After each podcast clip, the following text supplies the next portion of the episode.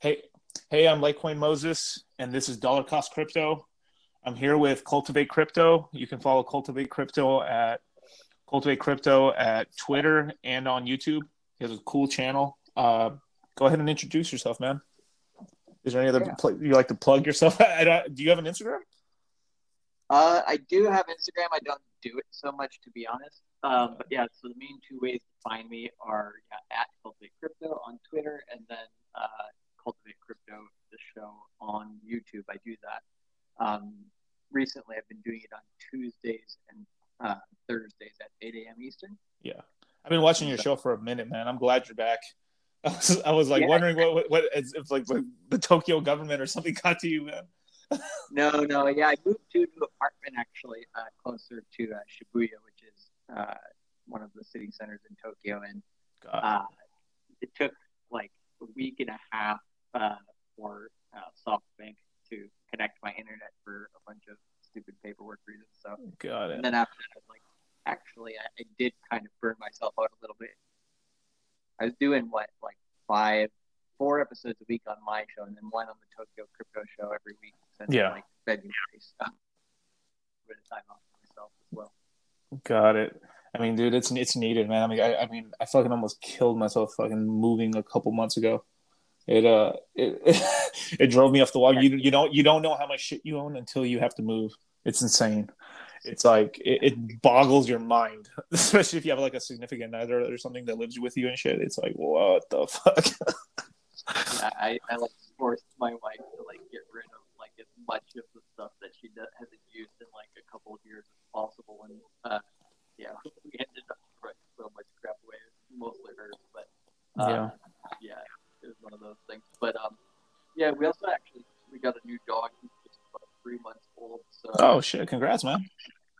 yeah, thanks. Yeah, they're really fun for like that one year and stuff where they're really cute and shit. It's fucking awesome. Yeah. What kind of dog you have? Uh, he's a uh, lap dog, like a mix between like a Maltese and a Papillon. I'd never heard of a Papillon before. Yeah, I, so I, I didn't. I never heard of that actually. yeah, right. But um, no, it's just kind of like a, a little lap dog. They're uh, a little bit more intelligent, so they can learn faster. Got so, it. Yeah, he's pretty easy to train. And, uh, he's just chilling over Yeah. the corner right now. I've only ever owned like German Shepherds and maybe like I had like a, a what was it, like German Shepherd Doberman mix, sweetest dog ever. But like the biggest leg muscles you ever seen on a dog. Jesus Christ! That shit, all of it. I mean, German Shepherds aren't that strong. If like if, if you, you could have the biggest German Shepherd and it doesn't really pull you, but th- with the Doberman in there, holy crap, that's some legs. I mean, the, the dog probably only weighed like forty pounds and could like move me and my brother, and we both weigh over like two fifty. I was like, holy shit! I was gonna say like the only other dog that I've seen that's like like you know pretty jacked is like a I've seen some crazy ass pit bulls before. Yeah. Like, "Ew, you don't want this. those things." But They're, they're they're sweet dogs. Is just damn man, it's really hard to keep control of those dogs if they're not if they're not trained properly. I mean, they're so dangerous. Like we we have tons of stories over here of people. Um, I live on the west coast over here by uh, like uh, Monterey, California.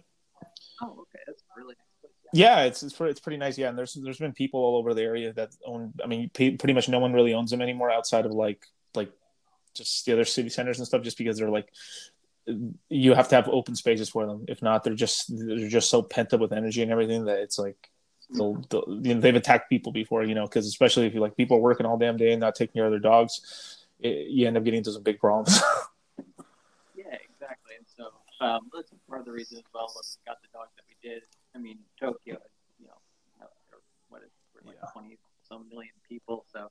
Um, Oh yeah, I didn't think about it like that. Yeah, is, is it is it is it all is it house is like is it like a huge renters market or is it kind of more of a because like I've I've always like I'm planning to go to Tokyo maybe maybe the end of next year or something.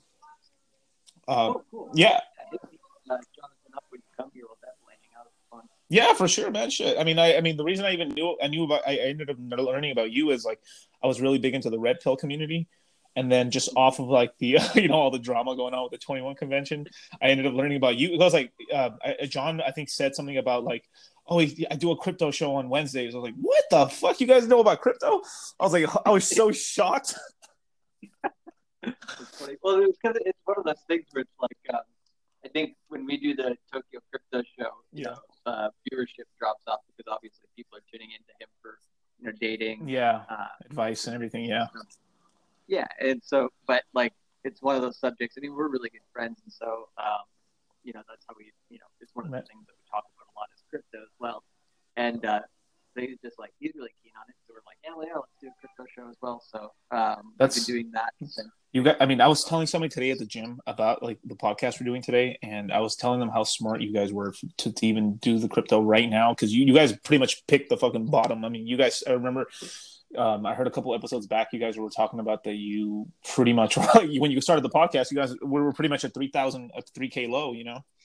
And if, Yeah. if if people were listening and like accumulating during that time, they it's you'd be up like you, even right now you're like let's just say you bought like a 3k bitcoin you should be up like what like 4k on it yeah yeah like And uh, yeah, I think my main, you know, I, I've been in Bitcoin, you know, for several years, but um, in terms of, you know, I, I trade. So in terms of my trading account, you know, um, I traded in and out of Bitcoin and Ethereum and a little bit of Litecoin a lot during 2018. got so, it uh, you know, from about 6K or 5.8K, that big drop down in November of last year. yeah Um, because I played that down and got a lot more, but then you know, of course, you know, you can't pick the bottom exactly, but uh, I think Yeah. my average, you know, buy-in back at the bottom of my trading account was around uh, Yeah. four and a half to five and a half thousand, so not so bad. But we started doing the show on February 13th, I think, and that was about thirty-six hundred uh, dollars per Bitcoin at the time. And it's funny that you mentioned that because there's about uh, I think two or three guys at, at the time we basically had like maybe 10 15 viewers. Got it got it yeah. Right and um, and yeah uh, we had like two or three guys that bought in close to that time. I, I think the lowest one uh, of a guy that i've done a consultation with um, was somewhere in the mid 4ks and i think we had two of those guys. Got it. Uh, that's he's still he's still sitting pretty right now. Yeah. Oh yeah. Yeah. Yeah he's still trading and he's still making it work. Okay. and um, yeah i mean once you're totally up in profit that's the great thing about you know about that yeah Bitcoin in 2019 is, you know, it's still up double. People are freaking out at, you know, low 7,000, which is kind of funny. yeah and well it's cool a lot of people ended up buying like i i personally know a couple people that bought like like I, I swear it's like some it's like some switch in people's head and like 10k is 10k and 20k are like these magical numbers and shit like where like you get you get like the real believers are buying right now and everything but like 10k you start hitting like the like the first switch and shit of like of like just out people of outside of crypto oh shit it's back to 10,000 or something and then that's when they start buying and then 20,000 is where you get you know the, the most of the sh- I mean I don't want to call people sheep but you know like just the brand new people into crypto they get cycled in on every top you know i mean like that's how that's how i kind of learned about it myself because like well actually actually i learned about crypto from um uh the silk you know the silk road yeah like oh, yeah, so I, I saw a Vice article on the on the on the uh, on the Silk Road. It, it- there was nothing to do with crypto. It was just like some drug thing. And then my my buddies were like, "Bro, we should buy." Like they were like they were really big into drugs and stuff. I really didn't do drugs, but yeah, but they were Yeah. like, "Whoa, whoa so the, the, some, you can buy any drug in the world." Because back then you couldn't even get. They were just doing trying to get weed and stuff, and they they were just just yeah, just just trying to get. They were just trying to get weed and stuff because it was like you would get. I mean, uh, if if you're being for real, I mean, everyone like if you were buying from a dealer and if you weren't best friends with the dealer, you're getting so ripped off. I mean, you know, it was like twenty dollars for like something the size of your thumb. You know what I mean? So pe- people were just trying to buy like a couple hundred dollars of some weed and stuff, get it delivered in, and you know that's it, right? And Yeah. pretty pretty much like you couldn't really buy it with dollars. You were, you were they were using this weird thing called Bitcoin, and I was like, holy shit! I was like, what what the hell is Bit? I was like, what's Bitcoin? You know, and uh, um, me, oh, I don't want to throw my name. well, okay, fuck. Julio, me and my buddy Julio, I, I gave him a couple, uh, we gave him a couple hundred bucks, and we bought some Bitcoin. I think at um, I think at forty-seven or something. It, it was 47 four, yeah, forty-seven dollars.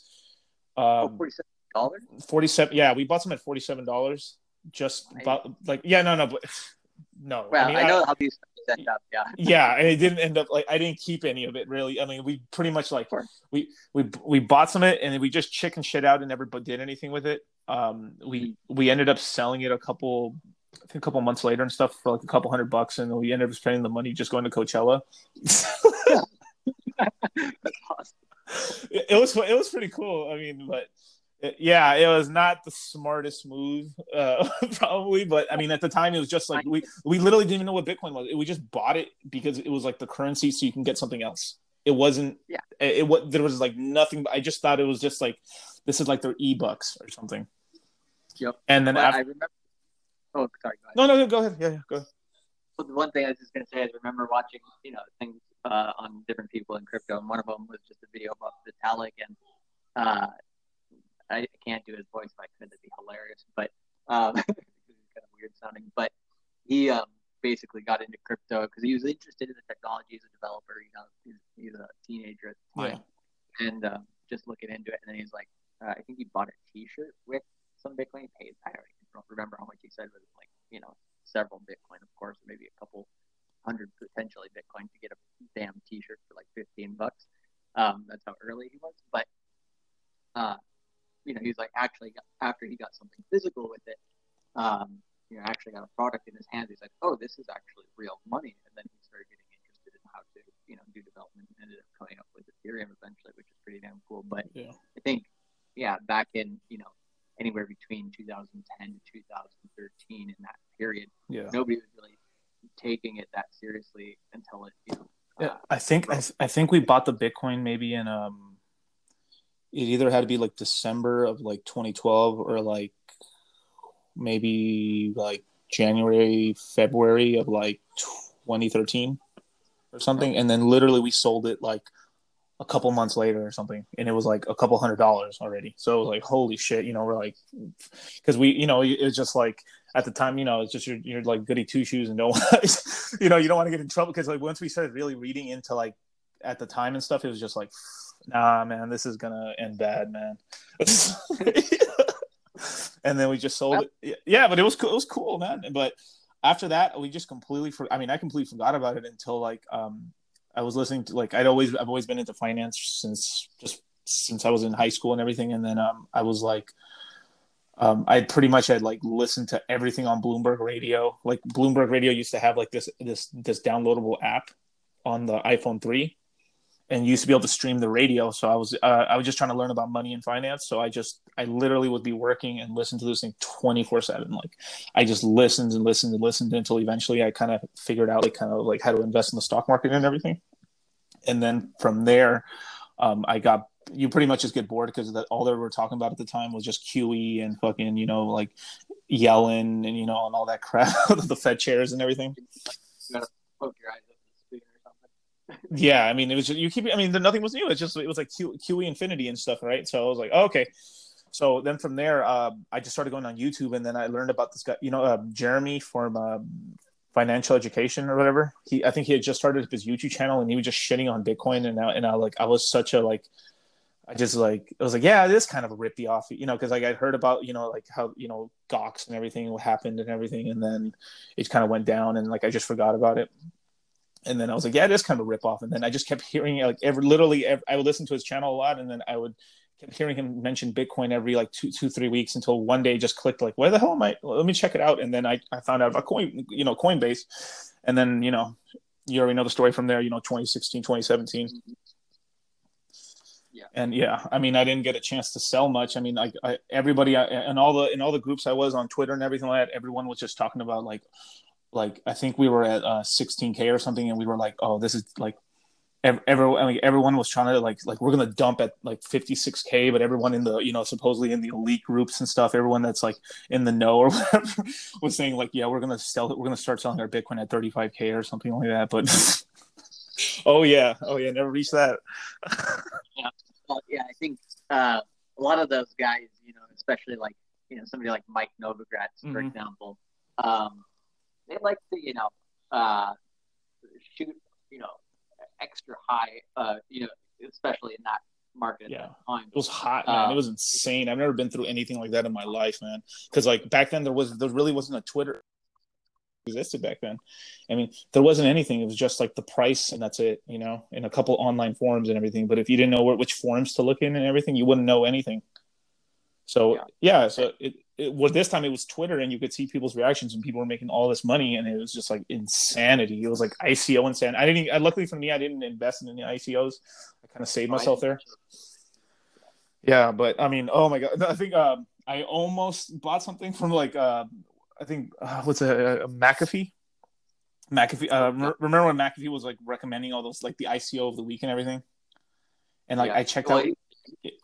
whatever could get his hands on. I'm sure he got, uh, you know, his hands plenty of pockets in terms of. Oh, of money, yeah, yeah, yeah. Well, if, if you get them, if you get the stuff quick and you just dump it and everything before everyone, before he gets all his people in it, but it's insane. He pretty much everything he released. I mean, it's pretty much worth nothing now. Like everything, pretty much everything. Like I looked into one paper or something. I tried to read it and everything. It just didn't make sense. It just looked like it was basically mostly like he was shilling like privacy coins, essentially, like some kind of Yeah. like yeah, like it was like it was like Sure. Korea one day, and then it was like um, I think there was a Mexico one or something, and then after that there was like a Tokyo one or like a, Ja- a, Japanese one or something. But it was like every every every nation on the planet is going to have their person is going to have like their their Bitcoin, their Litecoin, and then they're going to have their their personal Monero or something. Which which is Yeah, yeah. Oh, were you gonna? Oh, which is it's kind of true, but then the, the thing is like every country does have like like like, like let's say like or- like uh, Venezuela or everything, right? They have Bitcoin, Litecoin as national currencies, and then they also use Dash. But then the rest of the world doesn't really use it, so it's like Bitcoin and Litecoin pick up all the volume, and then the rest of the coins just like is it, they just kind of fall by the wayside. So it, it could be true in that country, but so few people are using it that it's just it just doesn't matter, and then people forget about it, and then it just dies off, and it's like Yeah. they get they, they get no traction.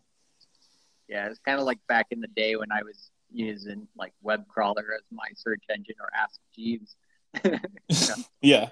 Oh, Uh, ask Jeeves. Yeah, not I remember that. Yeah, it was fun. yeah.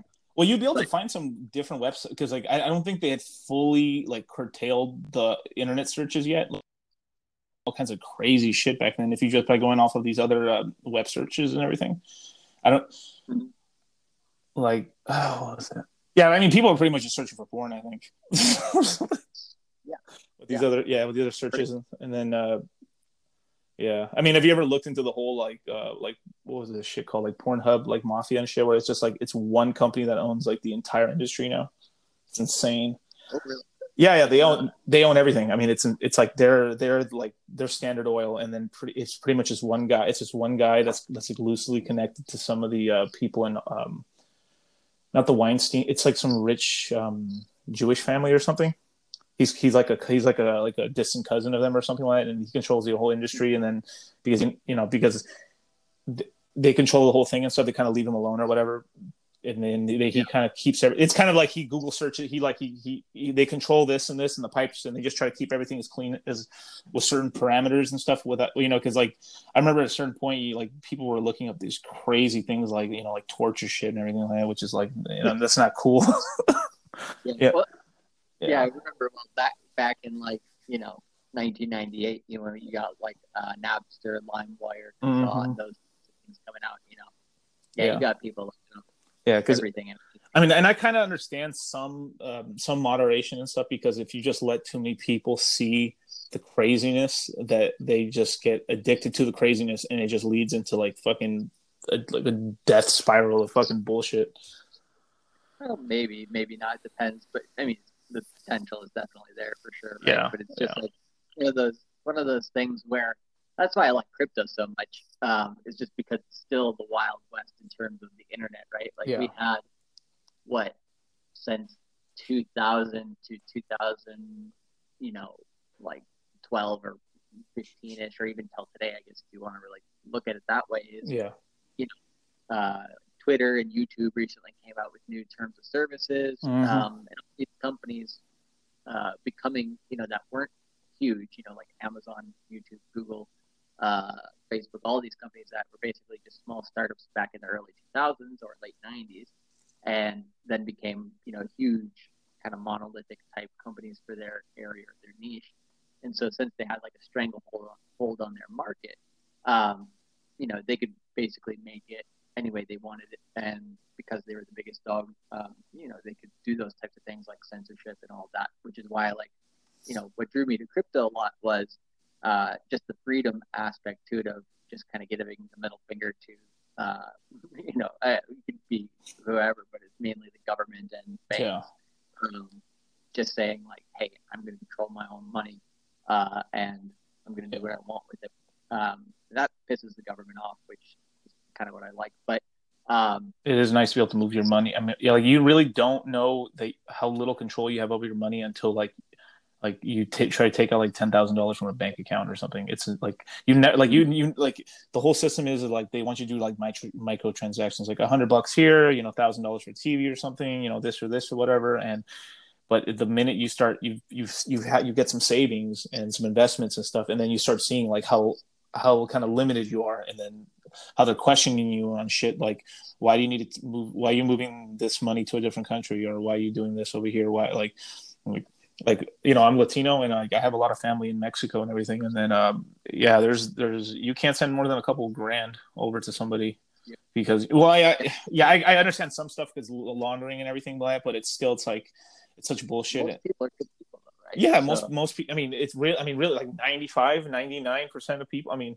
there's there's a couple douchebags in there fucking doing some shit, but like most people are good people. So it's I don't know. I think yeah. Yeah, it's just one of those things where it's um well, if you want it depends how deep you want to go in the rabbit hole um for that, but yeah, I, I mean they want as much control as possible. The way that the government control people, you know, is financed through taxes and through um, actual banking systems. They technically, you know, don't run the uh, Federal Reserve or they don't actually own, you know, stake in you know public banks and stuff like that. But you know, they all have their hands in each other's pockets. Oh yeah, definitely. I mean, even if you've done even if, even if like you have a small business or something, you're you're pretty much doing like referral fees to people. Like if someone gets you a job or something, you're giving them like a ten percent kickback or something. so you think like at the billion dollar level that are not doing these these crazy things to keep like the top talent happy and then everyone else in line and then you know greasing the wheels yeah. and palms. And just today, that lady, or just uh, well, our time in Tokyo today, but I think probably yesterday or earlier today on your time that that's uh, so lady who the time zones are so trippy, man. Holy shit. It's it's like it's like it's like it's like twelve thirty over here and shit, and it's like what five a.m. five p.m. over there. yeah, five thirty. Crazy. But um, the thing I was gonna say was uh, this the lady who's the CEO of Bakkt, right? The, uh, oh yeah, yeah, yeah, yeah. That company that made uh, Bitcoin futures recently uh-huh. in September. Um, she just stepped down uh, and uh, became a U.S. senator. Yeah. Um, Unelect, you know, unelected U- U.S. senator, right? Like, yeah. Which I don't even know so you could do that. what the fuck? That's that's yeah. a little strange. Yeah. So what, does that mean like you you get elected to be a senator, right? And essentially, I could sell you my seat, basically. Like I'd be like, here, just take over for the rest of my what like was it four years or three years? I think it's three years for uh, senators, and then like what a a year and some change for like House of Representatives. yeah, and the, her specific situation, which is interesting, was well, the guy who was the senator. This is in Georgia, I guess. Mm. Um, the guy who was a senator uh, had some illness or something. Basically, mm. his wife he was down, and um, she got buddy buddy with the governor of Georgia, who they need approval, of course, for several branches or set, you know several people. But got it. Um, they um, you know chose her right and yeah she gets one year before the reelection you know process uh, even starts so it's just like okay just randomly this person off of wall street becomes a u.s senator at least for a year uh, it's just kind of ridiculous but I mean, um, I literally yeah, didn't. I didn't even think that was possible until now. I didn't even know that. Like I've lived here my entire life, and I didn't. I didn't even know that. I didn't even know that was part of the rules. You could do that. yep. Yeah. just make make new shit up as they go, I guess. But like, um, yeah, it's just I mean the government, uh, most governments, they're you know they have a purpose, but they shouldn't be you know as powerful as, as they, are. Yeah. With people's you know governments basically spying on everybody through um, as many different devices as possible. Yeah. It's just one of the things where now we in China, people are living in an actual 1984. In the United States and most Western countries, we are also living in that same, you know, situation, just different levels. Ignorant. Yeah. Yeah. For a while, you know, so they do it more secretively. It's a little. I mean, it's but, it's a little crazy. I mean, it's crazy. Like, uh, have you heard about all the uh, the in China and the organ harvestings? Oh, yeah. Like that. That really blew my mind when I learned that. I was like, I could and that's yeah. And, I mean, and that in North Korea as well. I mean, people yeah. are obviously more aware of that one. Um, Africa has a lot of really you know messed up stuff going on, and Yeah. you know there's a lot of things which you know the government you know can do better you know in, in different countries and stuff like that. Yeah. But what most of them try to do, you know, uh, like I mean, the United States MO is okay. We control the world's money, and then we anybody who doesn't want to follow us, we kill them, which is very very effective. yeah. You know, You- You know, you know. Listen to gun, you, you die.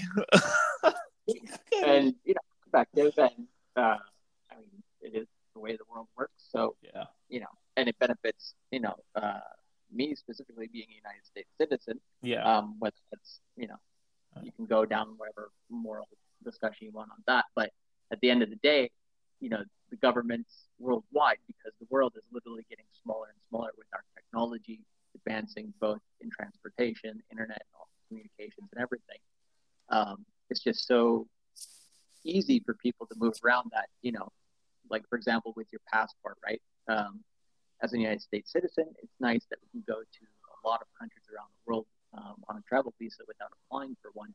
Yeah. But to me, the first time I ever heard of the idea of a passport when I was, you know, young, I was just like, so you need people's permission to move across an artificial barrier, basically. It just didn't make, you know, that much sense to me at the beginning. It's just like, oh, so technically, you know, you're living somewhat in a prison, right? Unless Yeah. You follow all these rules. And of course, yeah, like you said, Yeah. anti-money laundering, terrorism, all these things, you know, we definitely need to be careful of. And the world is a place where, you know, there's a lot of shit going down. So you have to defend yourself and you have to do all that. But all these, you know, different governments, um, whether they're totally different in terms of what they're trying to do against each other, they're all trying to do similar things to their own citizens. And with that being easier and easier with technology, we need new technologies like Bitcoin, um, cryptocurrencies, and finance, and then you know the internet in itself um, for communications, in order to, um, I guess, have any power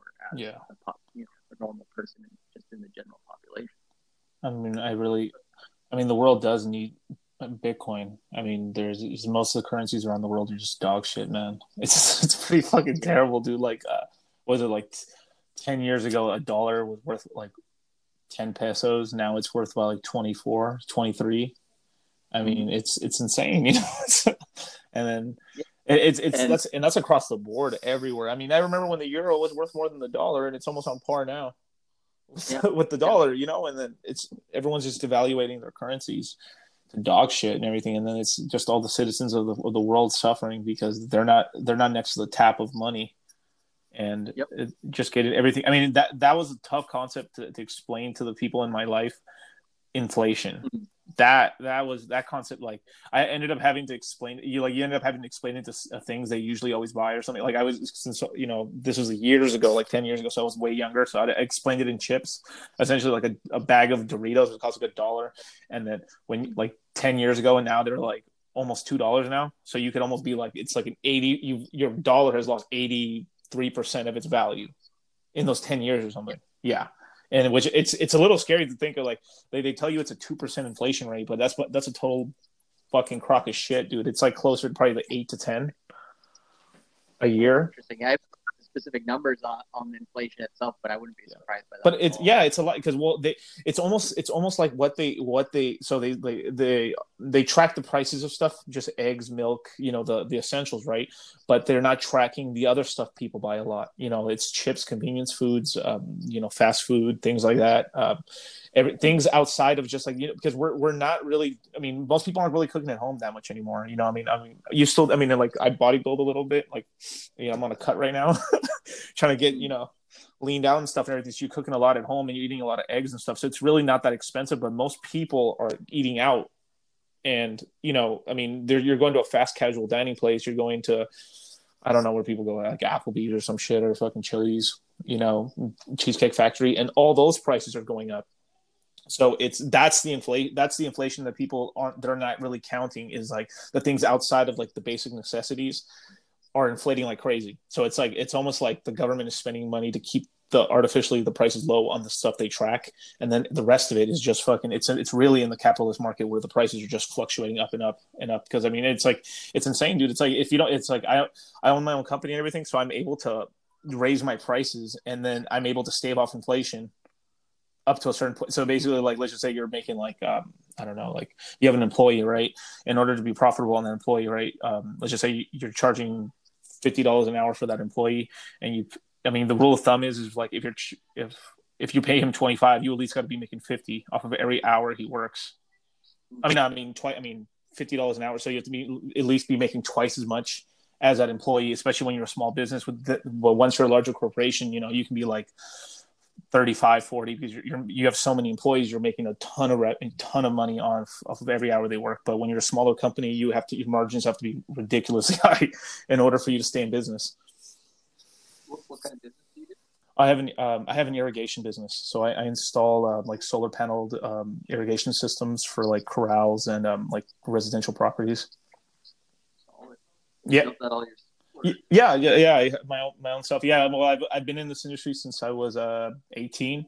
The entire I just got lucky. I mean, I'm just my family's all in construction, and I started with the landscape business, and then from there I went into irrigation, and um, I just saw the niche and shit because I just I just basically saw like there isn't that many people. There's not that many irrigation companies in this area, so I was like, okay. I just went into it, and boom, it just worked out. It was it was, but it just but if I hadn't stuck with like you know you know like it was like horrible. Like first two years were terrible. Like I wasn't making no money, and then bam, just like that, it just started hitting, and it was it was terrible. I mean, yeah. I mean, I don't have to tell you. I'm I'm pretty sure you started a business. You know how like there's no revenue in the beginning at all. Yeah, yeah. You basically, well, you're not doing everything for free, but you know, you're doing a lot of like groundwork. Yeah. Yeah, you work you're like you're working at yourself with the crews and everything. I mean, yeah, and then you know no one like no one really. I mean, I'm glad I I, I started a business because that gave me a little bit of freedom with my schedule and everything. And then it was a lot like I still work. I like I I work like almost seven days a week when I can. You know, uh, Yeah, it just you kinda have to do your own business. yeah, you have to. I mean, you have to. Yeah, and then you know you're bending over backwards for clients and everything like that. But like you're happy, I mean, you can pick and choose your clients, and that's why I like. It's kind of nice and stuff. Where like, or like a job, you're you're you're a slave. Like with with your own business, you can choose your days off. But with a but when you work for somebody else, you have to work the days they tell you. Or you lose your job. And then that that's kind of like you choose you choose what you want. You choose your own enslavement, or you choose your slave master. You know, and it's kind of like I'd rather Yeah. I'd rather choose my own thing. You know. Yeah, it, exactly. It's like my my father's been doing his own business for like 40 years. He also does Oh, wow. construction. He does um, what do you call it? Uh, general contracting. Oh, okay. You know, Got it. In between between stores and uh, the people who are building them, but um, you know, so I, I, I, you know, when I was growing up, you know, he basically, you know, took two weeks off to go on vacation with us every spring, and you know, he was working from home sometimes, sometimes out of an, uh, an office, and all sorts of stuff. But you know, it's a Yeah. flexible lifestyle. And then me and Jonathan uh, were were the place that we met was in Tokyo when we were working for uh, one of Japan's uh, largest recruitment companies. Oh, okay. So like, like kind of like a temp agency, or like more like you're you're trying to find like a monster sort of a place where you're trying to find jobs for people. Yeah, it's just yeah, it's uh, kind of like Monster, but not like a search board. It's more like hands-on. So Oh, okay. um, you're cold calling clients, um, or you know, finding basically companies which are coming to Japan. So a lot of my business was in the uh, IT sales marketing area. okay. And so I just was looking for companies which either had uh, small operations or no operations in Japan and were coming to Japan, or were you know companies like Lenovo or um, uh, what's another one like Oracle, these types of companies Okay. um, that are huge and they you know they need consistent headcount. But you know going back to kind of like your own business and um, you know being a slave basically Yeah. um, I saw so many people uh, who were like 50 years old, had been the best salesmen uh, or the best marketers Mhm. for 30 years, you know, sometimes for one company the whole time. And then once they turn 50, 55, definitely 57, even if they're like the GM or the CEO, they just kind of get shit on and let go. And then the rest, uh, unless they are like the top of the CEOs, Yeah. um, Where like where they can protect themselves essentially. Yeah. Where they have a moat. Yeah. you get guys coming in basically begging for jobs, and it was kind of sad, Oh right? my And god.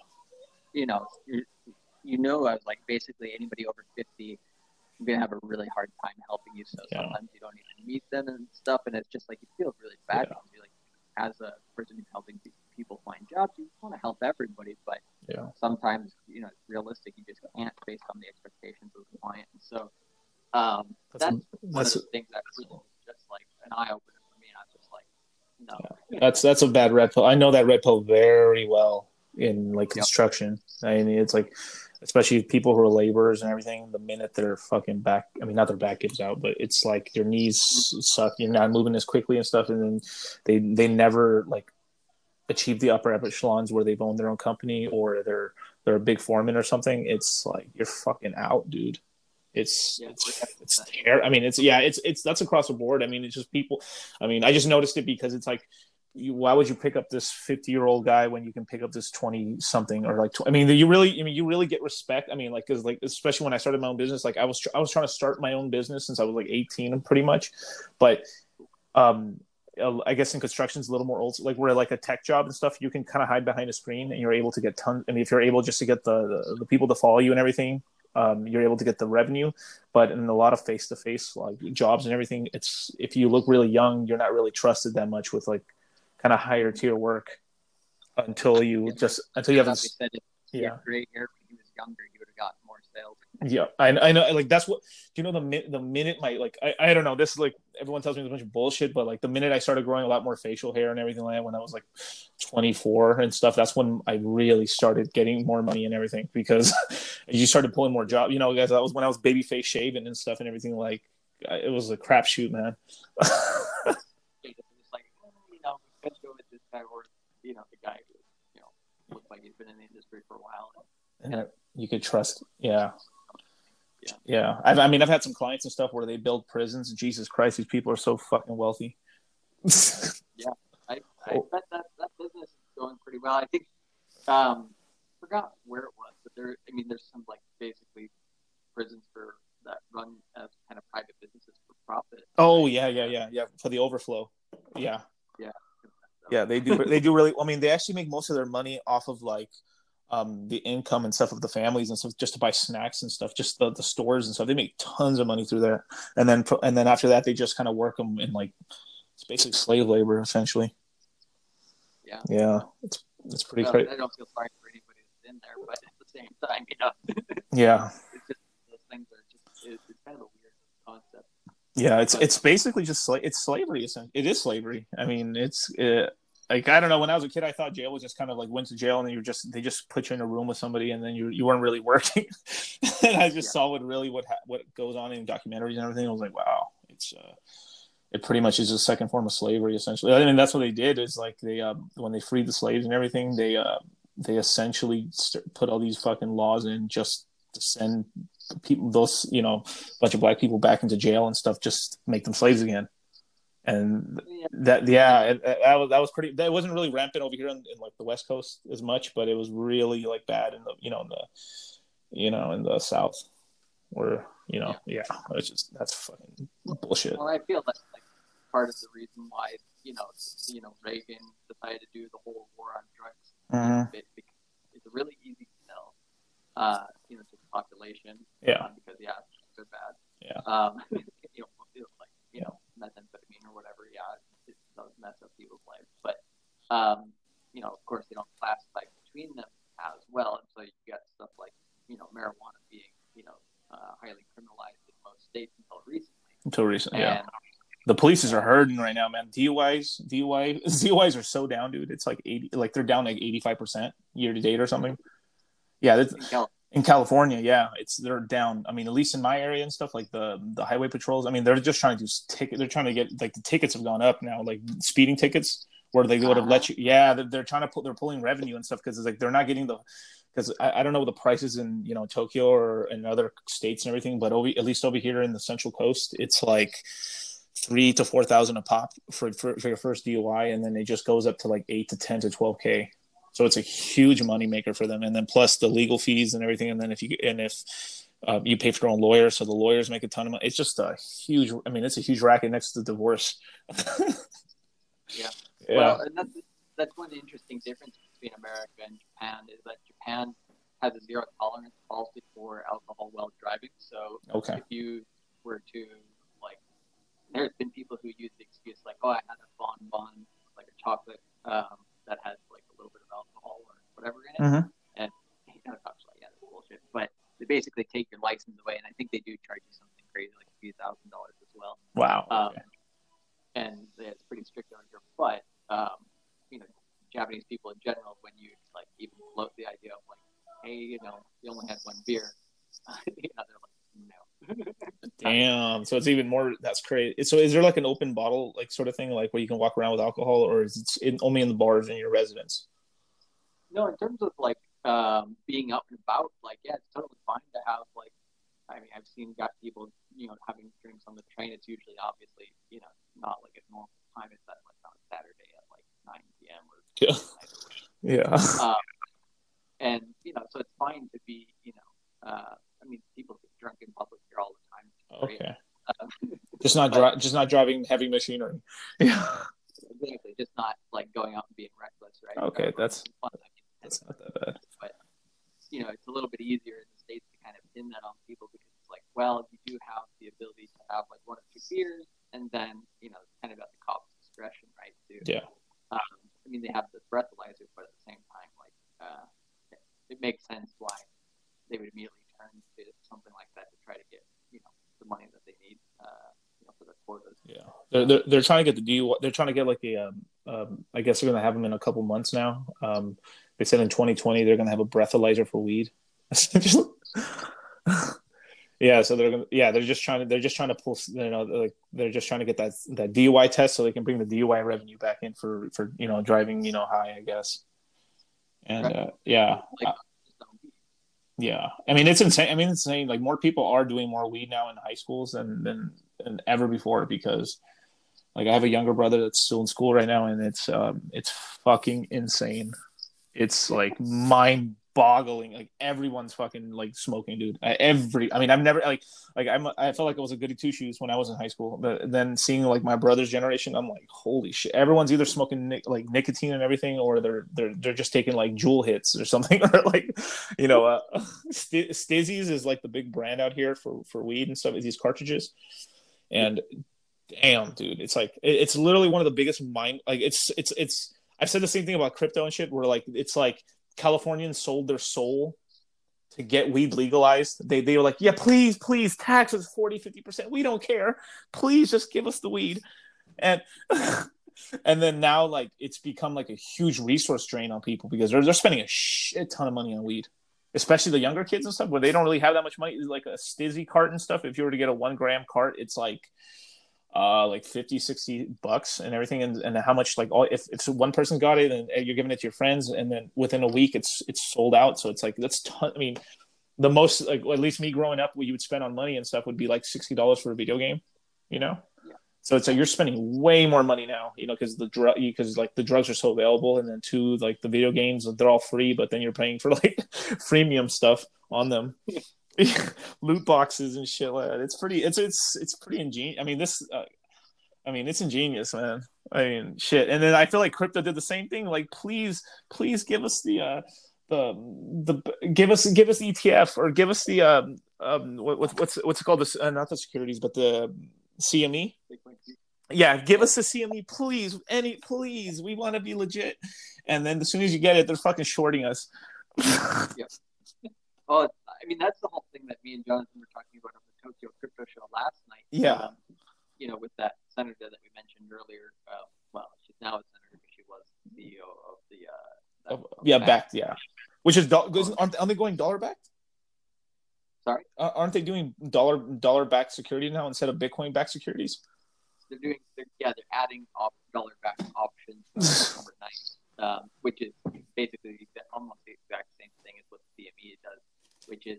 Um, I don't know if you've if you've heard the word rehypothecation, but basically, you know, that over borrowing of uh, money. Of, of money and stuff. Yeah, it's like it's almost kind of like they're printing it essentially, but they're not. But yeah, but it's like they're over borrowing. Yeah, they're over lending it. Yeah, And so that's the way that they, it's basically the same strategy they use to short it. And they're doing that uh, the same way with um, silver forever. Yeah, that- metals. Yeah, they've been doing that forever. I mean, oh my god, like I've I've held on to some silver since like fucking 2011. Jesus Christ, that was fucking. that was a crap. Shoot. That was a crap shoot. Yeah, I have this uh, one uh, cryptocurrency called Max Coin. Uh, I've never heard of it. Which, yeah, it's dead. Oh. Nothing. But the, the funny thing, because I got it as a gift, and the funny thing uh, about it was that they actually um, took the um, like QR code for the private address and put it on a sticker on the back of like an actual silver coin. Oh, really? Um, okay. Yeah, this crypto mix between uh, an actual uh, like silver dollar plus like uh, you know you could you know transfer a Yeah. portion of the uh, Fraction, like fractional, like fractional bars or something. Yeah Yeah, yeah. like and um, I think Peter Schiff. I think Peter Schiff's done something like that with like like um his gold company. Was it like um uh what, what's that company? It's like Gold Money or something like that. He does that now. Hmm. Yeah, like you can just spend gold on a, on a debit card now. yeah well, Yeah. yeah and the people who are actually holding it for you are laughing their ass off right Yeah, you you don't act like holding gold yeah. Brinks. That's why- it's it's all held by Brinks. Yeah, by Br- you know the company Brinks, the the people Uh. that move gold that move uh, cash from bank to bank. Yeah. yeah, that it's all held by Brinks essentially. oh, I didn't know that. Yeah, yeah, Brinks is like the main partner over there. But we'll see what we'll see what happens with it because like I, I was I was looking into it because I heard about it from Joe Rogan's show, and I just thought it was really cool. The 24 karat gold, uh, uh, you know, debit card, credit card. I thought that was pretty sick. I mean, it's kind of a baller. I mean, it looks kind of cool, man. So I was like, all right, that's kind of cool. I looked into it, and yeah, just held by Brinks, and you essentially choose which of the little silos you want to store your gold at. And then basically you buy gold off of his website, obviously, and then he makes his one percent commission on that. Of you know, of course, and then uh, then of course, oh, of course, he, he's smart as hell. I mean, it's I mean that that's what gold people wanted to do forever, and he pretty much did it. Even he doesn't even own the whole full company; he only owns a portion of it, actually. Yeah, it's it's owned by a couple. Of, I mean, can you, can you imagine how much money you really do need to, to have something that's like operational with like with physical gold? It's got to be so much. It's got to be take so much money. But hey, hey, Well, you're kind of at the government, um, you know, mercy if they ever decided, hey, we don't want people to own gold again. You know, they start coming cracking down the yeah, people for others. Um, which that's one of the best things about crypto, right? Is uh, if they make it illegal, people just go underground and keep using it. You know, they can't unless you're, you know, holding it on an exchange like Coinbase, where Yeah. they know your identity is this, they can't really see the crypto. Oh, and before I forget, I was going to ask you. Um, so how do you how do you purchase like how in, in like do you because like uh, the one of the big parts of my show is like I call it dollar cost crypto because like I like you know like you know I learned this whole thing through stock investing and stuff is the dollar cost average in, and and I also noticed you say it in your show too, and like I've always had this concept of uh, you know depending on how you get paid, you know some people get paid daily, weekly, monthly, or you know, and then just doing weekly buys and like like automating and forgetting it because like I found that this is like the best way to do it because it's just like. I mean, I mean, you, you know, you're trading, so it's a little bit different and stuff. But I'm pretty sure you have a portion of your of your funds that you don't touch, and the other part that's for trading. I would guess, right? Yes. I usually tell people um, at least, you know, uh, I kind of go by the 80-20 principle. Okay. Uh, in general, you could you can increase it or decrease it depending on your situation, but Got it. I generally say like hold at least 80 percent of your crypto in cold uh, Storage, or yeah. cold. That way, you're not tempted to you know move it around or trade it. Or. Most people have it in fucking. Most people have it on uh on exchanges, man. It's that. I mean, it's just because like I I was recently. Yeah, I just did the whole big. I mean, I just did the whole hex thing. I don't know if you've seen that on Twitter yet or anything with like with Richard Heart. Yeah, I, I heard a little bit about it. I read a little bit about it, but I, I don't know all the details. It's it's pretty. I mean, I like. I mean, I like Richard personally. I mean, I've been I've been following him for like years since like um, I guess the no a little bit before the Roger Ver like rant and stuff and everything. Where and all you know all, the, all that sh- you know I, like I really got into him and stuff when when he, was kind of shitting on IOTA. being, being like a shit basically like they they were they're basically or a project that launched and they couldn't they their wallet didn't even work so everyone all their coins were being held on exchanges because the only the exchange wallets worked and all any any like la- uh, downloadable wallet didn't work on the entire network. The thing that, like, if you're able to actually create a cryptocurrency, you would think you'd at least be able to get a GitHub going where you have like an open source wallet being Yeah. by your community. It's not that hard. Yeah, well, their entire network was so like it's like it's. I, I think I think they basically had their own code or something, and it was super difficult to to make anything on their network. So they were having yeah, it was like it, it's called the Tangle and stuff. So it's kind of like they wrote their own code. You know how Solidity and everything, like they wrote their own code for IOTA, and there's so few people. Where it's just basically they kind of like like they've kind of like they they they put themselves in a tight little corner and stuff where it was like only these amount of people can work on it, and it's like if they're not working, then the project's not advancing. Essentially, Yeah. yeah, That's kind of a, a well, not a red flag, but one of those you know kind of kinks in the whole setup. Like, hmm, yeah. maybe you would have thought about point of failure before you. Even so, even, even Solidity is kind of a clusterfuck, honestly. Yeah. With like ETH, but there's but there's so much, but every project's essentially on it and stuff. So it's like everyone. So it's it's a little. It's way easier to, to do something in, in ETH. You know, it's like I've heard developers making like 300k a year. You know, if they really do know how to use you know Solidity. Yeah. Yeah, which is hey, if you can learn it, hey. I mean, yeah, and um, I mean, do it's, do you invest in anything other than Bitcoin, or are you just kind of a, are you a maximalist? No, um, I go into other stuff. So the way I view it, like I said, I do the 80 20, like 20% roughly, right? Uh, Yeah. Do more of this, this stuff that is in your trading account. So um, with trading, you, not most people are not this way, but um, one of the best ways to have a, uh, as a mindset is simply just you shouldn't really, you know, put your emotion into it in terms of like, oh, I actually like this one more, or I feel, you know, you have to do it more on a logical basis, both on like, you know, fundamental analysis and technical analysis of Mhm. each, uh, you know, coin or technology or whatever uh, for crypto. And so I do that on my show, you know, from time to time. You know, I'll look at a random uh, Coin? Yeah, I've seen that. Yeah. Yeah, I'll do like Yeah. a rundown. Be like, you know, once you get used to it, you can be like, like basically 95% of them are absolute crap. Um, you know, right off the bat, even from a financial level, not just on a technical level. And then when you start looking into the background, it gets even worse sometimes. So, um, So you I- are, I you- am- are you just looking for like liquidity on some of these coins to see if it's able if it's like tradable?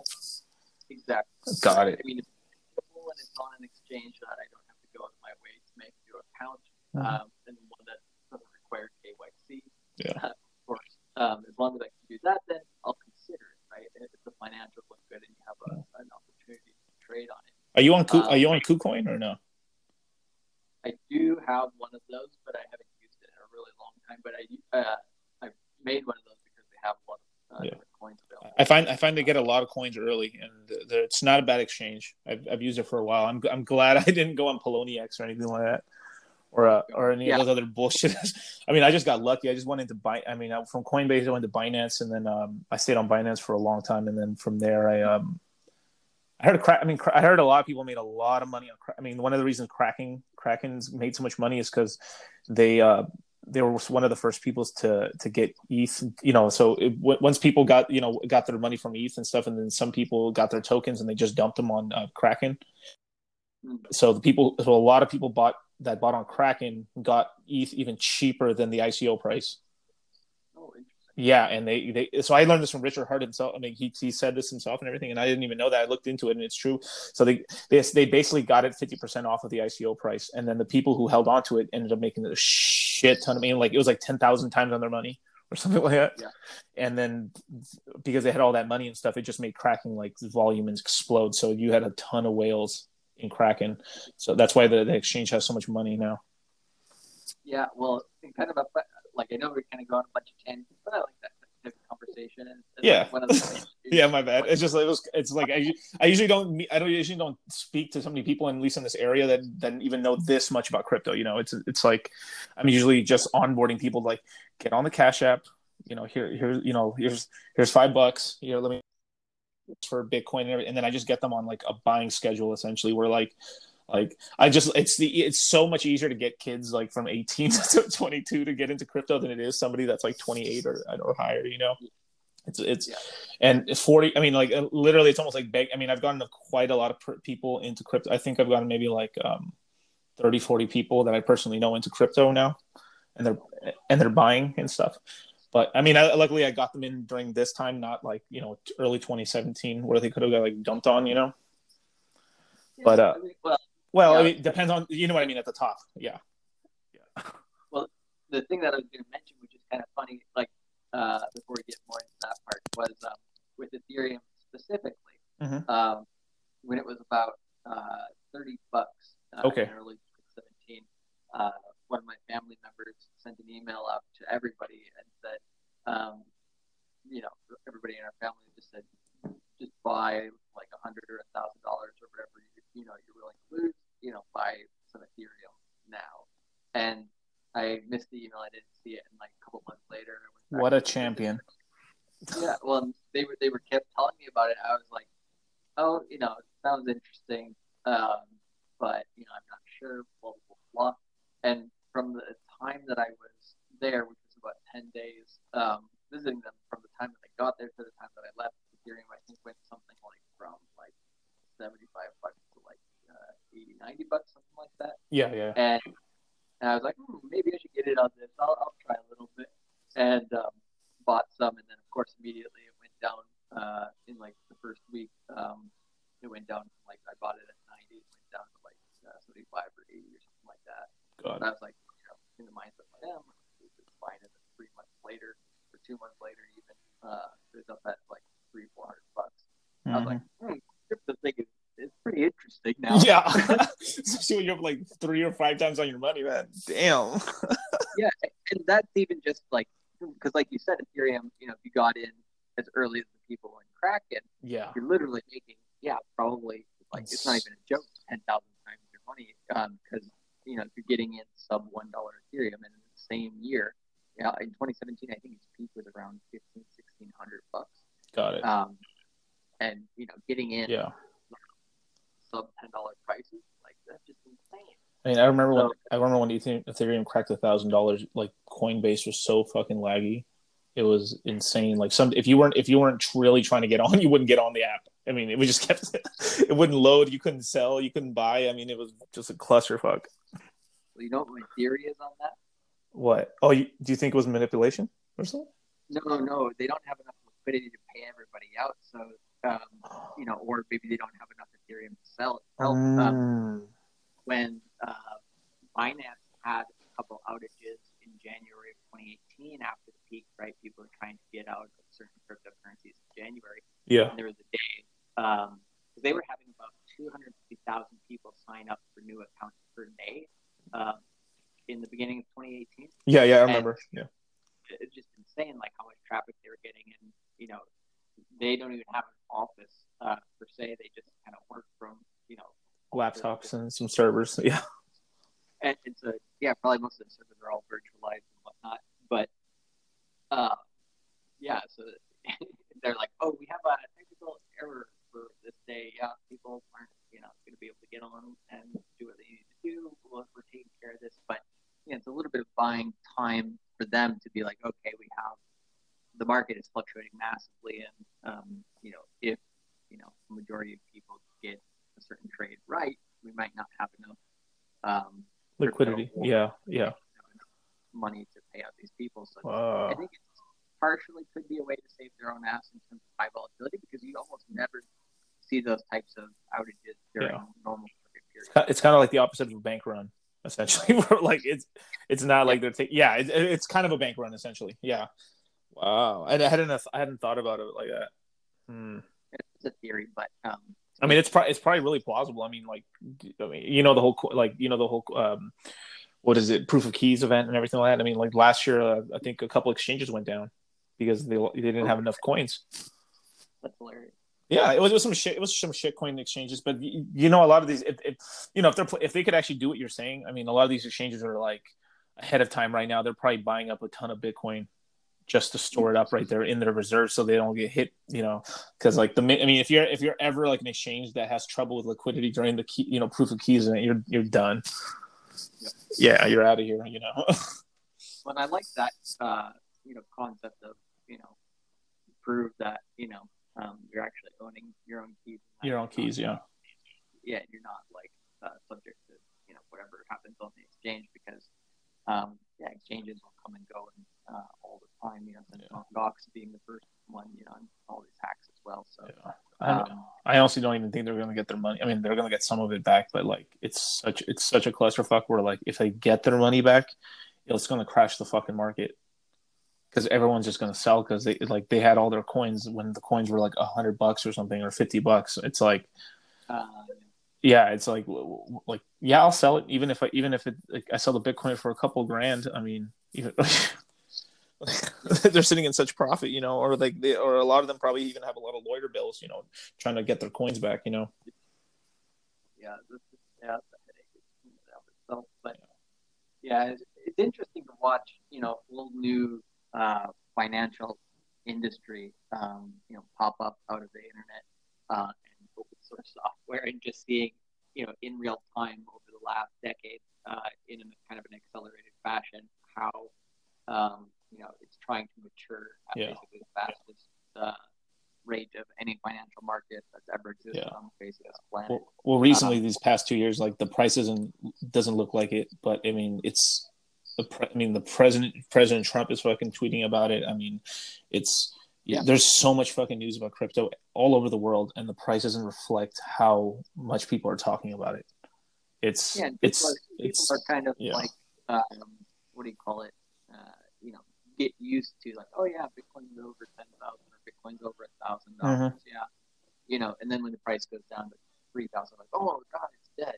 yeah And then um, it's just ridiculous. It's like, no, you know, this thing is still worth you know thousands of dollars, which um, you know, and the movements that it does, and the percentages that people can trade on and make money that way as well yeah um, is better than you know the stock market Yeah. for the last ten years, hands down by you know however many times. But Yeah. um, yeah, it's just cool to be.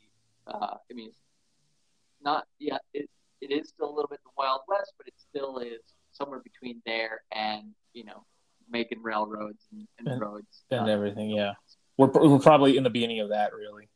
Yeah, there's still there's still gunslingers out here, man. Yeah, exactly. Still people scamming. Still got those. people. Fuck it, yeah. I mean, it's insane. Like, uh, yeah, like I, I mean, it's, I mean, uh, you, I mean, I really found out about how much money you could transfer and stuff because, like, I was transferring money over just to claim, you know, the hex and everything like that, and uh, you, you pretty much, yeah, ten thousand, you get stopped, pretty much on most exchanges, unless you go through a ton of like KYC. I'm so sorry. If you buy ten thousand dollars worth of hex, or like ten thousand hex. Or, Oh no, no. So uh, the way it worked was um, you basically you got you got a bunch of free hex. You basically got ten thousand hex for every Bitcoin you owned in a wallet. Essentially, yeah. So all you had to do is just have your your Bitcoin on your own wallet. Um, uh, your own. It could be a hardware wallet, or it could be something like Electrum or something of a of a, of a like a like a computer wallet. And as long as your Bitcoin was uh, on in that in that wallet during the snapshot, after that you can just send it back to an exchange or just sell it back and so i know i know a bunch of people that ended up buying a shit ton of bitcoin on borrowed money and then just returned it and everything and yeah and just so basically you would get 10,000 free hex for every um for every bitcoin you own, and then from there um basically uh, you get that 10,000 free hex and then w- once you claim the way the whole contract work is 90% of that so basically 9,000 of the hex would be staked for 350 days and you're, each in each day you're getting um, a portion of uh, inflation essentially. So, you, so you're basically like instead of miners getting uh, a bunch of money and everything like that, like the stakers, the people who actually care about the currency, is getting the uh, all the rewards and everything. Because you know, so because like I get pr- pretty much like it's really it's really hard to hack this thing and everything because it's like all the all the protections being protected. It's like they have to hack the Ethereum network before they hack the hex contracts and everything.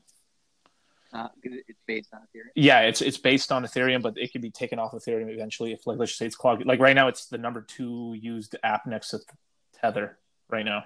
It's been like that since it started. Yeah, it's because every day it's it, there's so much game. I mean, you you should just look into it. I mean, I, I don't want to get you into anything, you know, but like pretty much if you can claim your free, if you have claim, if you have coins on a Trezor or um or a, uh, or a Nano S or something like that, you just can follow the steps through um, the website and everything, and then you're able to claim. You just get your free coins. You get like a couple thousand hex, depending on how many Bitcoin you have, and then you get the rest of your coins on other days. Um, I'd recommend just adding one extra day to the the stake because then from it auto stakes you at 350 days you you end up getting that amount of uh, extra interest, which equals up to, like um, it, it pretty much mean like for every ten thousand you end up getting an extra like um, like four thousand extra hex, right? Yeah, so it's it's it's a good incentive, right? But at one extra day, um, so you're only allowed to claim the coins on the snapshot for one year. So basically, all the Mount Gox coins are not allowed to claim. Um, Satoshi's allowed to claim, but you know he's not going to. Um, a lot of the bigger uh, big exchanges wallets aren't allowed to claim. Um, basically, people who actually own their keys were allowed to claim, essentially. Yeah. And um, basically, any per- any person that has over a thousand Bitcoin takes a huge penalty because they, they just they wanted like a bunch of small people to actually get coins and stuff, so it wouldn't be so it's it, it's it was a little fair, but of course, obviously, you know, it, you know, if people with money always can find loop ways around, you know. Yeah. Yeah. I mean, it's it's yeah, it's insane. Yeah, I was like, uh, yeah. So pretty much, I, I, think so. Every single day, about like 500 million hex are being created or something like that, roughly, and then. Um, so okay, so th- there's there's just the so that's the free claim, right? So it's not it's really not that many coins. Where most of the coins are getting created is that you essentially send ETH into a contract. So let's just say there's 500 million hex, and you send one ETH, and you're the only person in the contract. You win, you get the whole 500 you get the whole 500 million of hex. But that's impossible you know because there's tons of people looking into it. So eventually so the less people that put hex in the contract the more hex you get. But the more people put in the more the less hex you get. But the more the hex is worth because more eth has gone into the contract. That's kind of like the game theory of it. It's, it's pretty i mean it's pretty cool you know like i, I mean i kind of like it. I'm just i'm keeping my eye on, eye on it because it's like the first kind of project i've actually seen with this kind of a concept and yeah i mean I, I, mean i like it like the whole i mean the, the good thing about it is i know there's a shit ton of people that are really like talking about this thing you know where like i've seen other ico projects or it, it's just it's just dog shit. It's just fake you know no, there's no real people behind it. You know it's just uh it's just a pump and dump and this doesn't seem like a pump and dump but um we'll we'll have to, we'll, we'll have to see. You're not really putting that much in you're not really putting anything no, no, yeah. If you if you don't want to, you don't. You can put nothing in. I mean, you can just get your free hex and that's it. Just write it out, and then if it once once you, your coins get freed up, so I mean, like you have ten. Let's just say you stake for the three fifty one days. You your ten thousand could turn somewhere to like a hundred thousand or a million coins because the all the other people that can't. You basically get a portion of all the coins that nobody else of the of the rest of the Bitcoin no one can claim. So you end up getting a huge amount once you're unstaked. But then from there um, the incentive for people not to sell is that um, if you let's just say you sell um, uh, most people are going to keep are going to keep uh, auto stake keep staking again. You can stake for one day up to like um, up to like 10 years.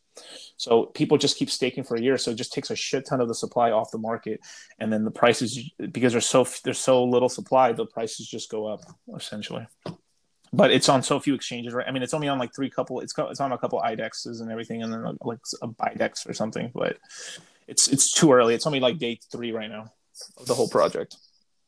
But it's it's pretty you know, it's pretty interesting. Yeah, because the only thing you have to be careful of is if you're showing like, okay, here I have this many Bitcoin, or you know, here's the proof that I have it. You just have to, yeah. Uh, I guess in order to take care of your privacy, uh, just use a wallet that is uh, maybe like a CoinJoin, like Wasabi wallet. Yeah, and then from there, just take it off the take it off that wallet and put it onto a different wallet or something. Yeah, yeah, yeah. yeah that's what you. That's what I did. I, I just like boom, boom, and just off. You know, gone. yeah, I, I don't leave that. I'm not gonna leave nothing on that wallet, obviously. But no one's no one's gotten anything happen to their coins or anything. But um, most people ended up putting some in ETH. Like I think the first day, about uh, twenty thousand ETH were put into the contract. So about like yeah, so a lot of money. I mean, like literally, like I think three million dollars on the first day. Yesterday night, it was like uh, a million dollars, and today it's like it's a couple thousand ETH right now. So, I mean, it's a couple hundred ETH and stuff. I mean, I just threw like half of ETH in there just for fun.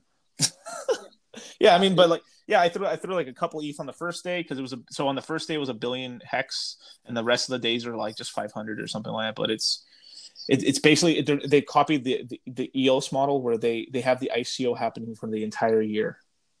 So then the hmm. project has a shit ton of ETH and money in order to push adoption, and then so you, at least you know the coin's not going to disappear in a year. Where like a lot of coins with the pump, you know, not, even if they're not pump and dumps, by the time the ICO is done, the the the the crew ends up, I mean, the the team ends up spending all the money too quickly. Where at least with this project, it's going on a whole year, so it gives them a lot more runway to get the project started, and you can tell if the project's going to fail or not by then. Yeah, it's it's kind of cool. I mean, we'll see we'll see what happens, but I mean, hey, I hope it goes Lambo to the moon, baby.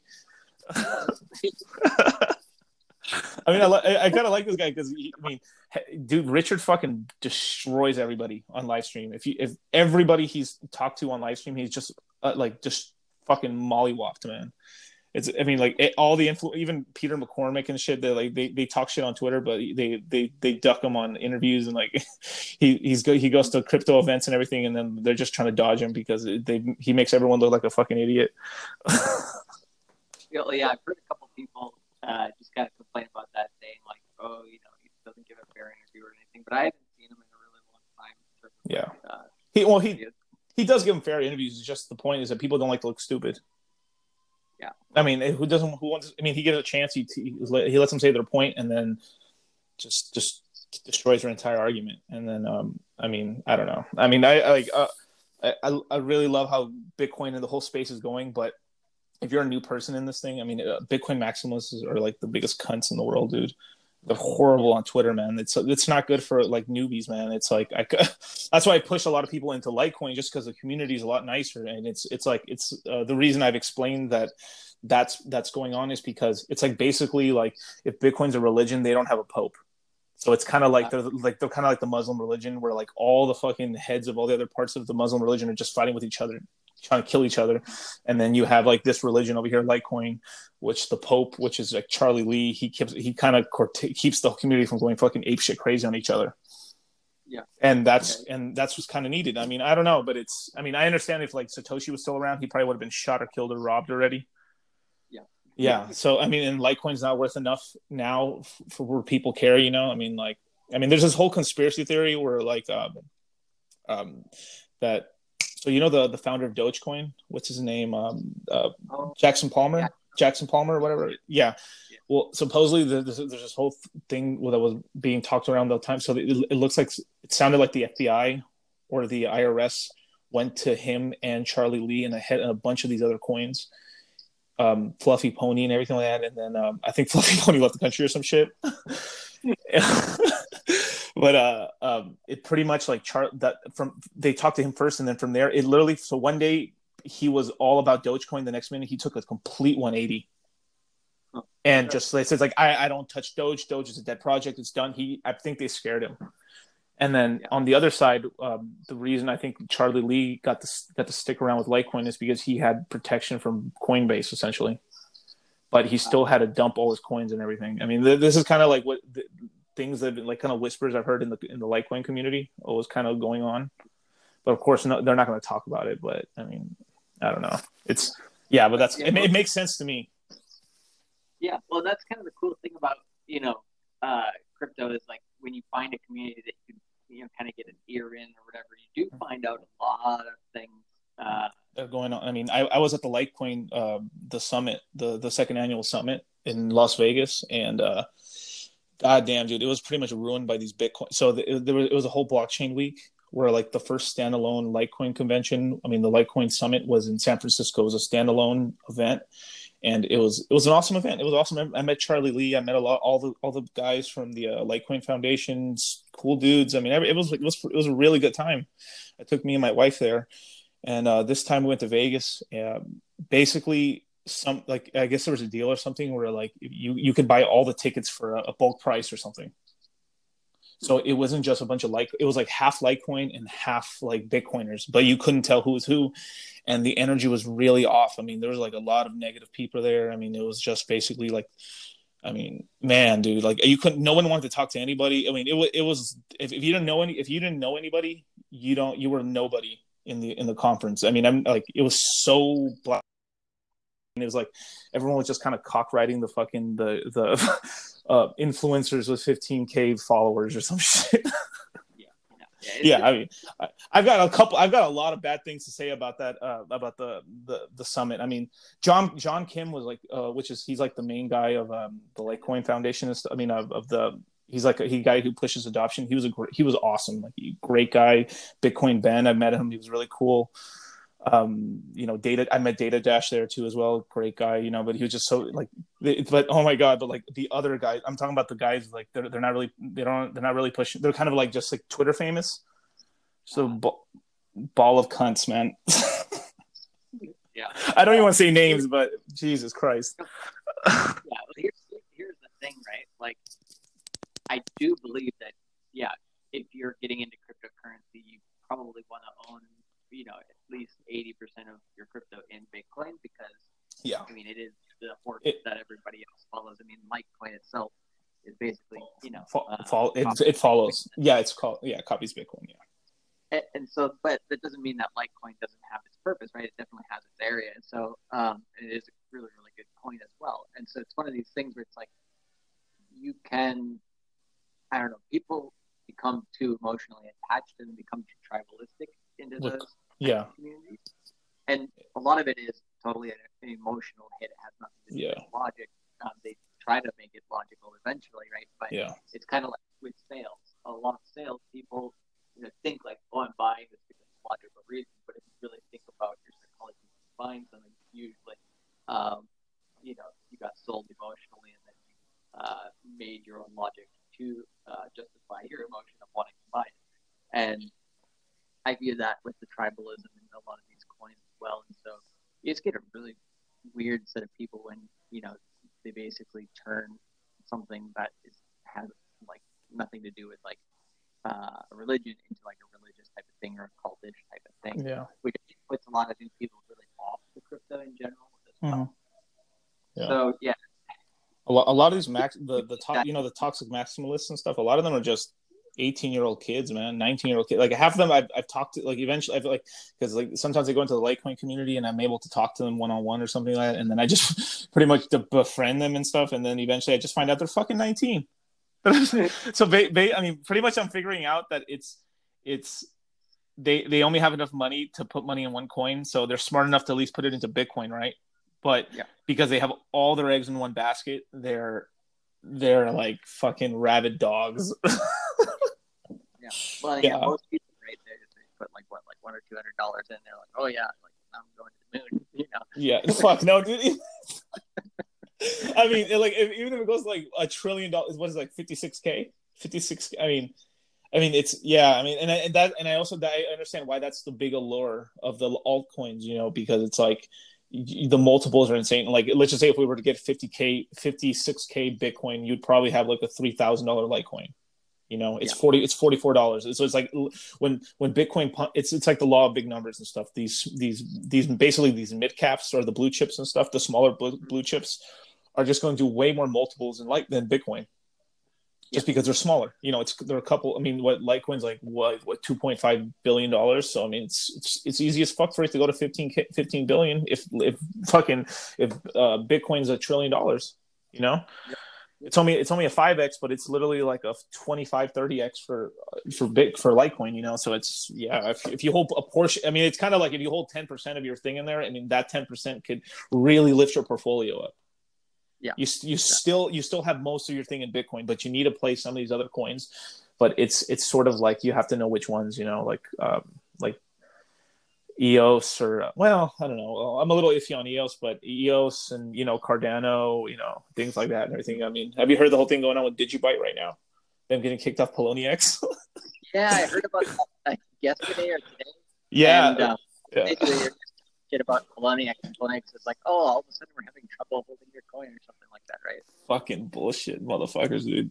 Justin Justin Tron. I mean, I've heard every. I mean, I've heard everything about. I mean, it's like I, I I'm on the I'm on the train where like the I mean the China kind of told him like, hey, ch- watch chill your shit out or something, and they he fucking was like, all right.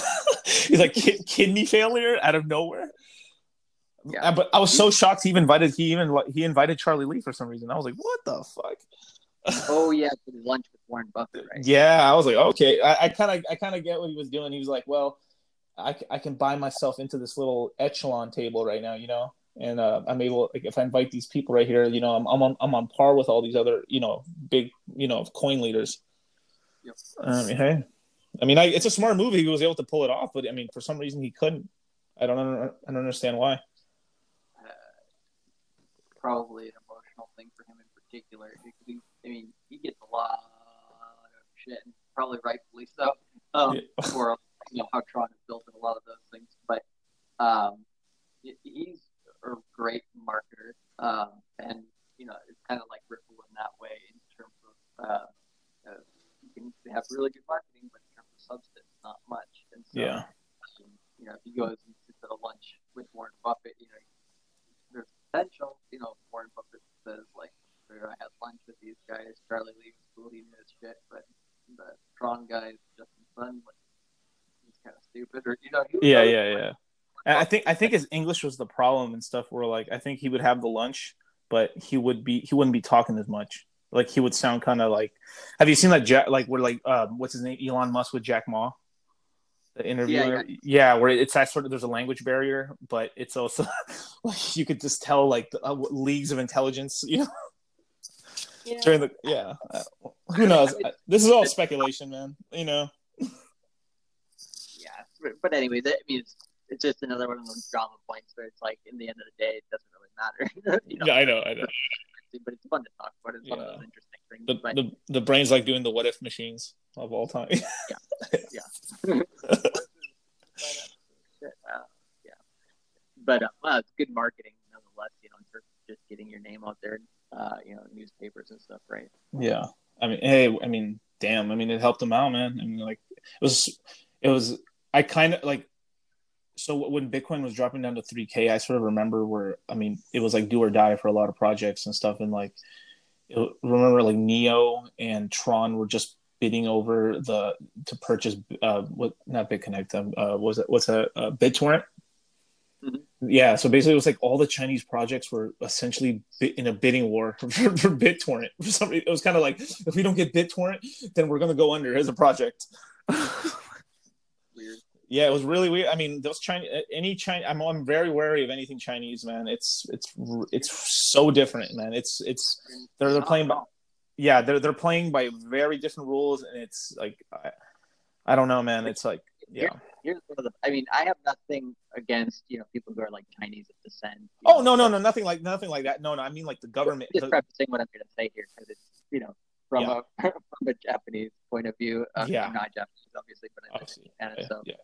Um, you know they have their certain opinions about Americans just as well as they do about any other country. But of course. um, the funniest thing, you know, that I've seen because I've been in Japan or heard in general is, you know, they basically have that, you know, one eye open stance towards uh, China particularly um, compared to a lot of other countries because, well, their history is so, you know, intertwined that um, yeah.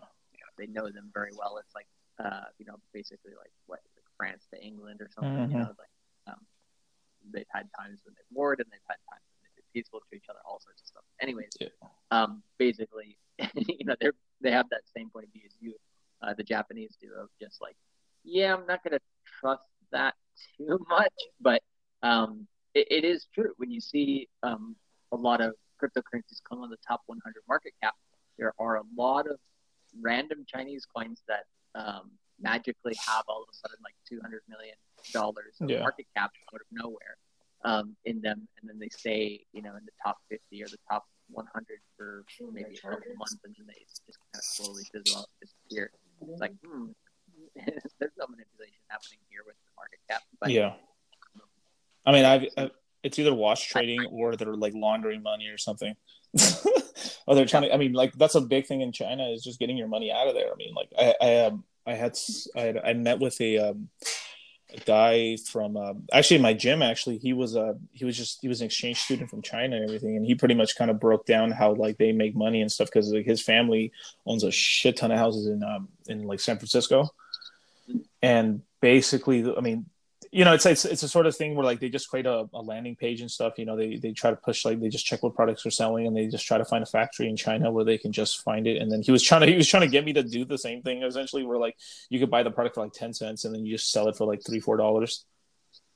And then but that's how they made their money. But anyway, he he told me like the whole game is that they're trying to buy real estate over here just to get their money out of the country. I mean, everyone is just trying to get their money out of the country, or like uh, the way the way the loan the way the loans work over there is that you start a business, it makes some money, and then you start borrowing a shit ton of money, and then basically you get lent money depending on how much people you employ, not on how much re- I mean, it's kind of like fake revenue essentially, where you're just you're creating enough money, you're creating en- you're creating enough value to hire what if, if like if you create a dollar and, and, it costs you a dollar to keep that person employed that's enough. And you just keep scaling it out until you have a shit ton of people and then you're able to then they loan you the next chunk and then people they run away.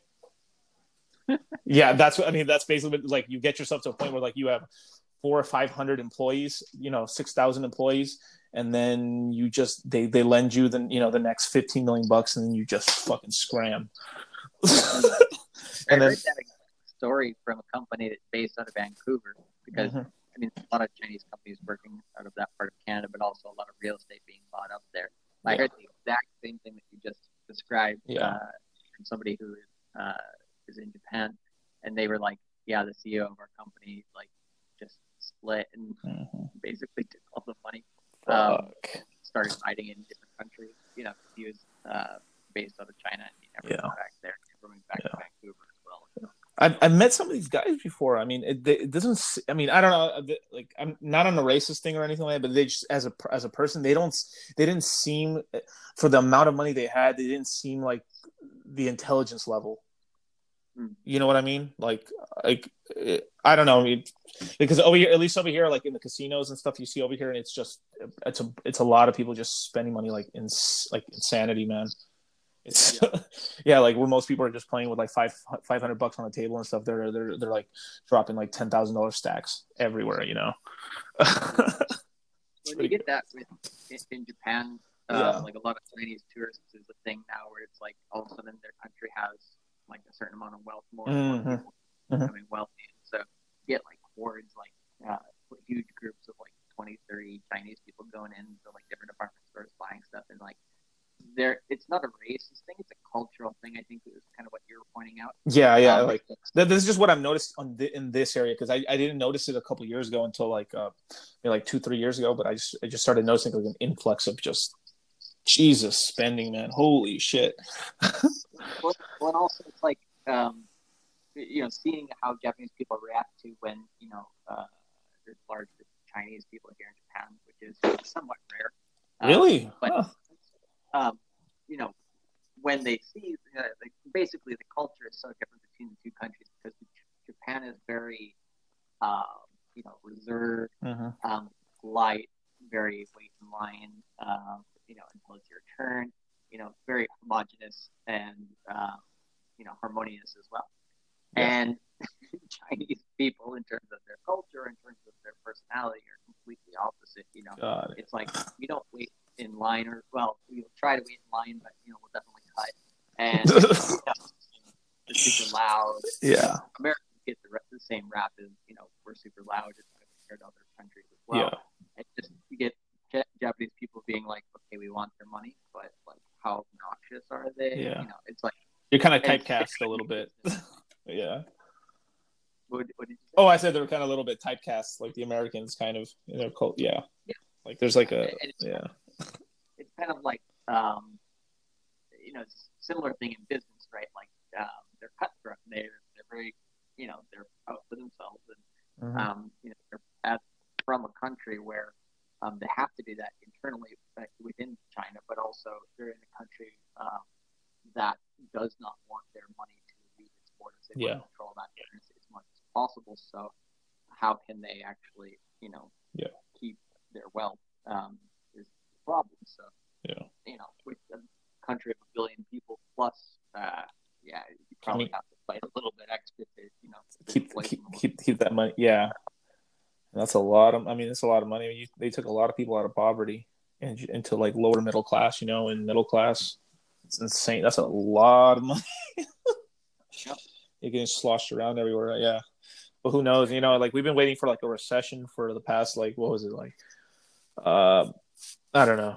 If you've been listening to YouTube, you've been thinking it's like the the, the next recession's coming for the past like eight years, you know. Yeah. And uh, who knows? I mean, I'm. I think it's like right after either Trump or whoever the next person wins for the presidency, and then we're gonna start getting the the boat rocked a little bit. But I don't know. Yeah. Uh, it's it's like you know you can't even tell anymore. It's like so fucking.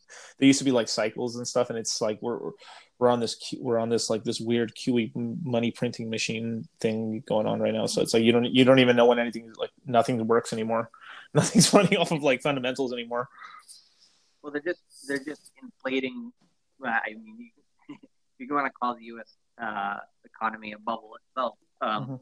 you know, you can call it that. Basically, you just say they're inflating um, everything so much that and quantitative easing um, is the best way to do that. And, Yeah. You know, the repo market is quantitative easing, um, which is you know literally they're printing billions and billions uh, or you know uh, dollars every day, hundreds of billions of dollars um, you know, per month and quarter, you know, since uh, earlier this year. But um, that's the, one of the only moves that they have left to make sure that once they stop these kind of like temporary band-aid type tactics, um, if they were just to stop and like kind of let the market naturally take itself over, Yeah, I think a recession or those types of types of things would happen a hell of a lot sooner um, rather than later. But because they're continuing continuing to you know the vicious cycle of um, you know, propping up you know the house of cards, hmm the U.S. economy the way they are, um, they're just delaying it until um, you know so, something break eventually. When Yeah. that breaks, man, like it, it, it's not. It's going to be worse than if, if they would have like let the cycles naturally um, happen. progress. I like. I honestly think like. Um, I think part a part of uh Have you heard that whole thing of like um of like North like Alberta out up in um up in Canada is thinking about leaving um Canada and joining the United States as like the fifty first state. What? I haven't even heard of that. Yeah, like so. I, I guess basically because the United States has so much fracking oil that we don't, we're not buying any oil from Canada, and Canada can't really ship any of their oil, you know, across the seas. So they want to build a pipeline, but the United States is like, "Fuck, we're not letting you do that." And basically, Alberta's starting to like go bankrupt and uh, you know, and pretty much that's the main money center of like Canada and stuff. So basically, anyone that's kind of young that makes money is from that state essentially and the rest of Canada is really old. And they're basically they're basically in a worse state where like they got more baby boomers, but they don't have as many millennials. And the millennials are making all the money in Alberta in the oil fields and stuff. And like the, the whole tax revenue for all of Canada is basically made in that one state of Alberta. And b- yeah, and so there's been like they've been saying deals and stuff of, of saying like if you join the United States as the 51st, you know, 51st state, we're going to let you build the pipeline and then you're a okay, and then that'll fucking bankrupt fucking uh, Canada. And I'm like, holy shit, man. Politics is a trip, man. Well, yeah, the world's an interesting place, and uh, you know, there's all sorts of drama always happening. So it's like one of those things where it's like, eventually, you know, okay, you know, you gotta unplug every once in a while and kind of just focus on what matters and Yeah. life, family, and all that. But like, it, it is interesting to like hear about those types of things. And, uh, you know, there's always going to be different doomsday scenarios versus you know uh, the narratives that the governments want to spin and all of that. But um, yeah, you know, uh, with crypto kind of entering into uh, you know the global economic sphere as well, it just kind of makes uh, life a little bit more interesting. But it's, I, I love you know researching these types of things just because before cryptocurrency, I was not. I mean, I was interested in economics in terms of yeah, I like money or I want Mhm. to make money or I want to have money. But in terms of like you know uh, going in and trying to understand a lot of these things really deeply, I didn't get a lot of motivation to do so until Yeah. uh, crypto came around because um, it's one of those things where, well, a the first thing that gets you into it is greed because Yeah. fast.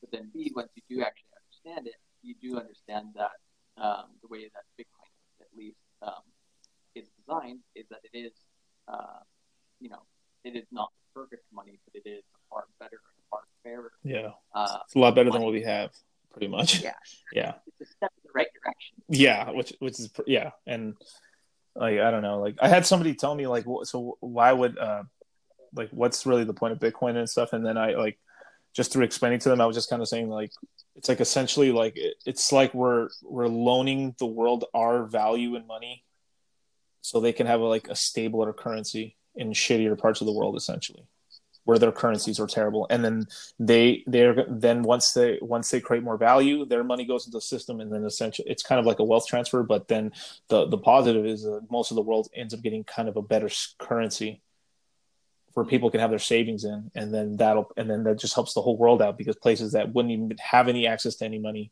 finally have access to money. And then through you know i mean i, I don't think the loan the loans aren't going to work right now until like bitcoin's worth a lot more but eventually you'll be able to kind of just do like asset backed loans on bitcoin. Oh you can already do that already a little bit with like celsius. I met the guy who created celsius and everything. The guy's really smart. Holy shit. Great dude. Like yeah best one of the best presentations i've ever seen but um, you can just asset back loan stuff. So you can just bar like two thousand. You can you can give two thousand dollars of Bitcoin right now, and you'll get like a thousand dollar loan at like three point something percent. Doesn't matter what skin color, where where in the part of the world. It's just the contract.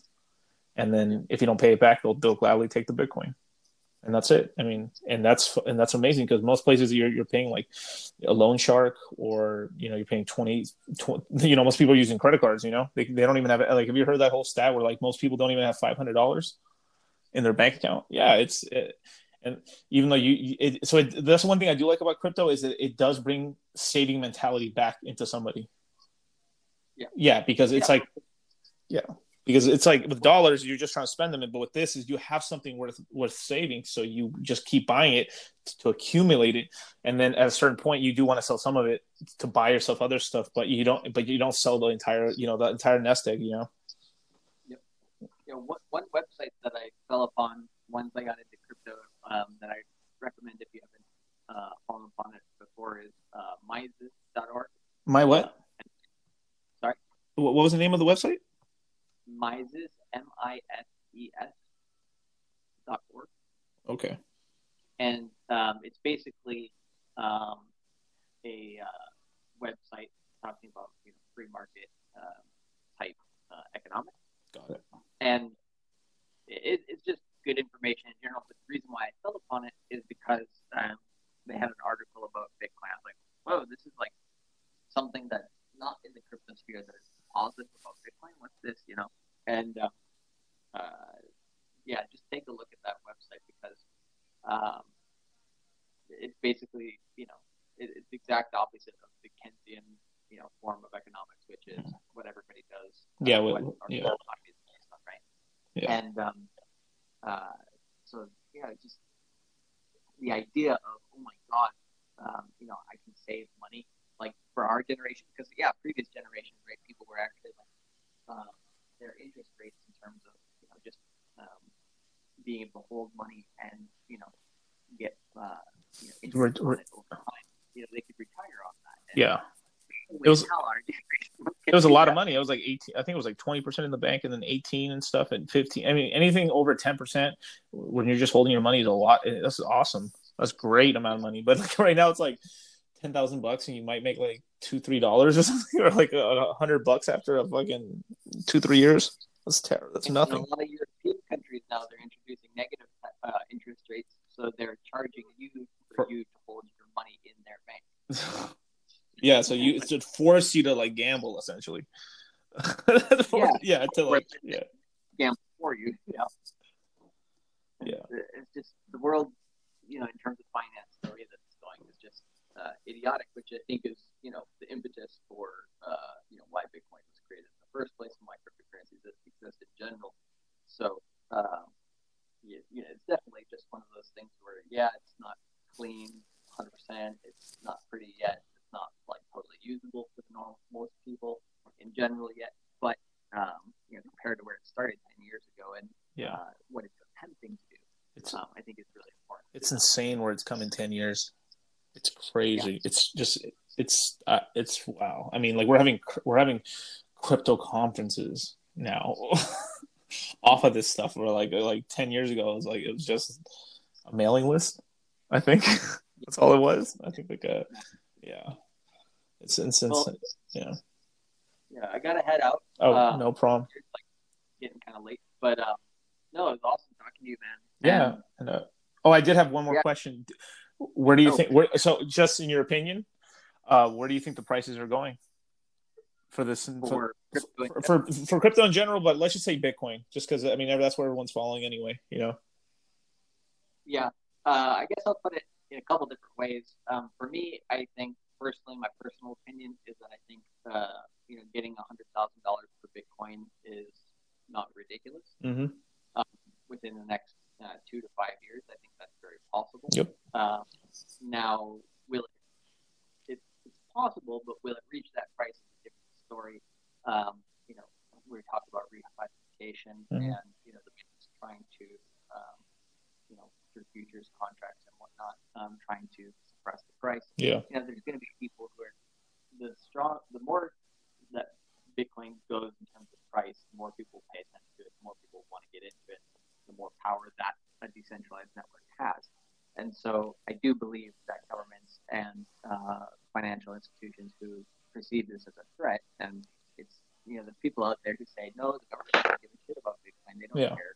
No, They- uh, Steve Mnuchin said it's a national security threat, right? Yeah. Clearly, it's on their agenda. So I I, th- Um, I think 56k or 56 uh whatever a trillion dollar market cap is kind of like the big number for Bitcoin, where that's where like DEFCON three is going to turn on in the government's eyes.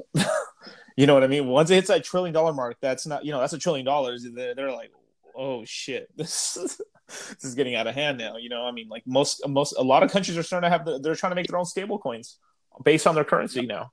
I mean, that's insane, dude. Like, they're more afraid of Facebook than they are of um, uh, Bitcoin, which is kind of funny. Yeah. Well, it's a they they can literally onboard everybody. I mean, like they could, they jack the whole system if they wanted. I mean, they really could. I mean, people are so. I I like I, I got off of Facebook a long time ago and Instagram as well. I just mostly on Twitter, but um and Telegram. But um yeah, I mean, people people use it across the world. We- I mean, basically any competitor that they could buy, they would buy, and Yeah. yeah, it's it's, it's insane. I mean, and then all they would have to do. I mean, I kind of get the whole Libra thing because it's like once they have a Libra, you they you've you've given them a stable currency, and then from there you, you can make micro loans on them with like re- like we'll lend you twenty bucks, but you pay us twenty two dollars back. Okay, it's it's like nothing, but it's twenty it's twenty percent on the money, you know, or ten percent on the money. You know, it's it's insane. So and they're gonna make hand over fist in money. So hey, yeah. Well, and uh, kind of get back to like uh, you know the price. There's going to be a lot of these things, you know, uh, for governments and stuff that are going to, and you know, private companies. Everybody's going to be involved in it. It's it's, you know, it's already getting to like a, like a geopolitical level um, where people are paying attention to crypto now, and so that could, you know, slow things down in terms of the actual price itself. Mhm. Um, but I, it, eventually, I think it's one of those things where, yeah, they tried to slow it down with the Silk Road. They tried to scare the shit out of people, um, you know, through FUD, uh, fear, uncertainty, and doubt. That was their first tactic. But Mhm. all of the tactics that, uh, you know, uh, people who are against Bitcoin cryptocurrency do to try to slow it down, sometimes it does work temporarily uh, on the price, but it doesn't work. Uh, it, they haven't beaten it, you know, basically yet. It still exists and it's still, you know, growing. So um, I do think that, you know, uh, if you were to say something like twenty-five to fifty thousand dollars, I would say hundred percent, like it will definitely get there within the next decade. yeah, Um, getting to hundred thousand within the next two to five years as well um, is very possible. Um, once you start getting above the numbers of like gold. three hundred thousand or so, then Yeah. you start getting a little bit airy. But um, I mean, it is still very early. A lot of people are like, well, you know, it hit twenty thousand, it's never going to get there again. It's gone, like whatever, you know. Um, still believe that you know we are very early, and there is still a lot to be done in this space. So um, it may take more time than people expect, but um, It's gonna get there. Yeah, yeah, everybody should at least try to own, you know, uh, some uh, to, you know, one, a understand it because it will be something that catches on, but then two, um, you know, uh, it, it is another vehicle uh, way to make money. Uh, like you said, savings account that tends to uh, go up over time. yeah. It uh, Bitcoin is the cheapest savings account. I mean, you just need a an internet connection and you purchase them, and then you have an account. And yeah, I mean, and you don't need your, uh, you know, buy stuff with it. Uh, you know, you don't go and dip into your account, and say, oh, maybe I'll take this up, take that up. You know, Yeah. you want to buy it, hold it, and forget about it for a while because it does take for most people, I think when they get into Bitcoin, they don't always get the best price. And sometimes it does take Yeah. you know, a couple of years or so years before they do start seeing good Yeah. returns. But once they do start seeing returns, uh, They're addicted. tends to go go up pretty well. Yeah, greed, greed. I mean, you come for like you said, you come for the greed, you stay for the technology, but then I think you get back into the greed again. I mean, I'll be for real. Yeah. Yeah. Okay. Well, thank you so much for the for doing this podcast with me.